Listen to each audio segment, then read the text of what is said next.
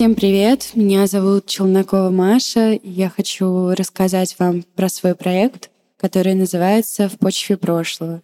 В проекте проходит параллель между нашим временем и эпохой конструктивизма. Конструктивисты ставили перед собой цель реконструировать мир в соответствии с идеальными принципами, имея в себе смелость и революционный порыв к построению нового общества и всех его структур. Они верили в единство и опирались на такие ценности, как функциональность, утилитарность, равенство и коллективность, которые должны были служить базой для построения нового общества. В наше время влияние конформизма, капитализма на общество привело к распаду идентичности, потерю надежды и равновесия. Опора служит каркасом, внутренним, недостающим элементом, оставшимся в той эпохе. Скелеты здания символизируют нереализованные мечты о будущем, оставшиеся в прошлом, и напоминают о необходимости взращивания внутреннего стержня у человека.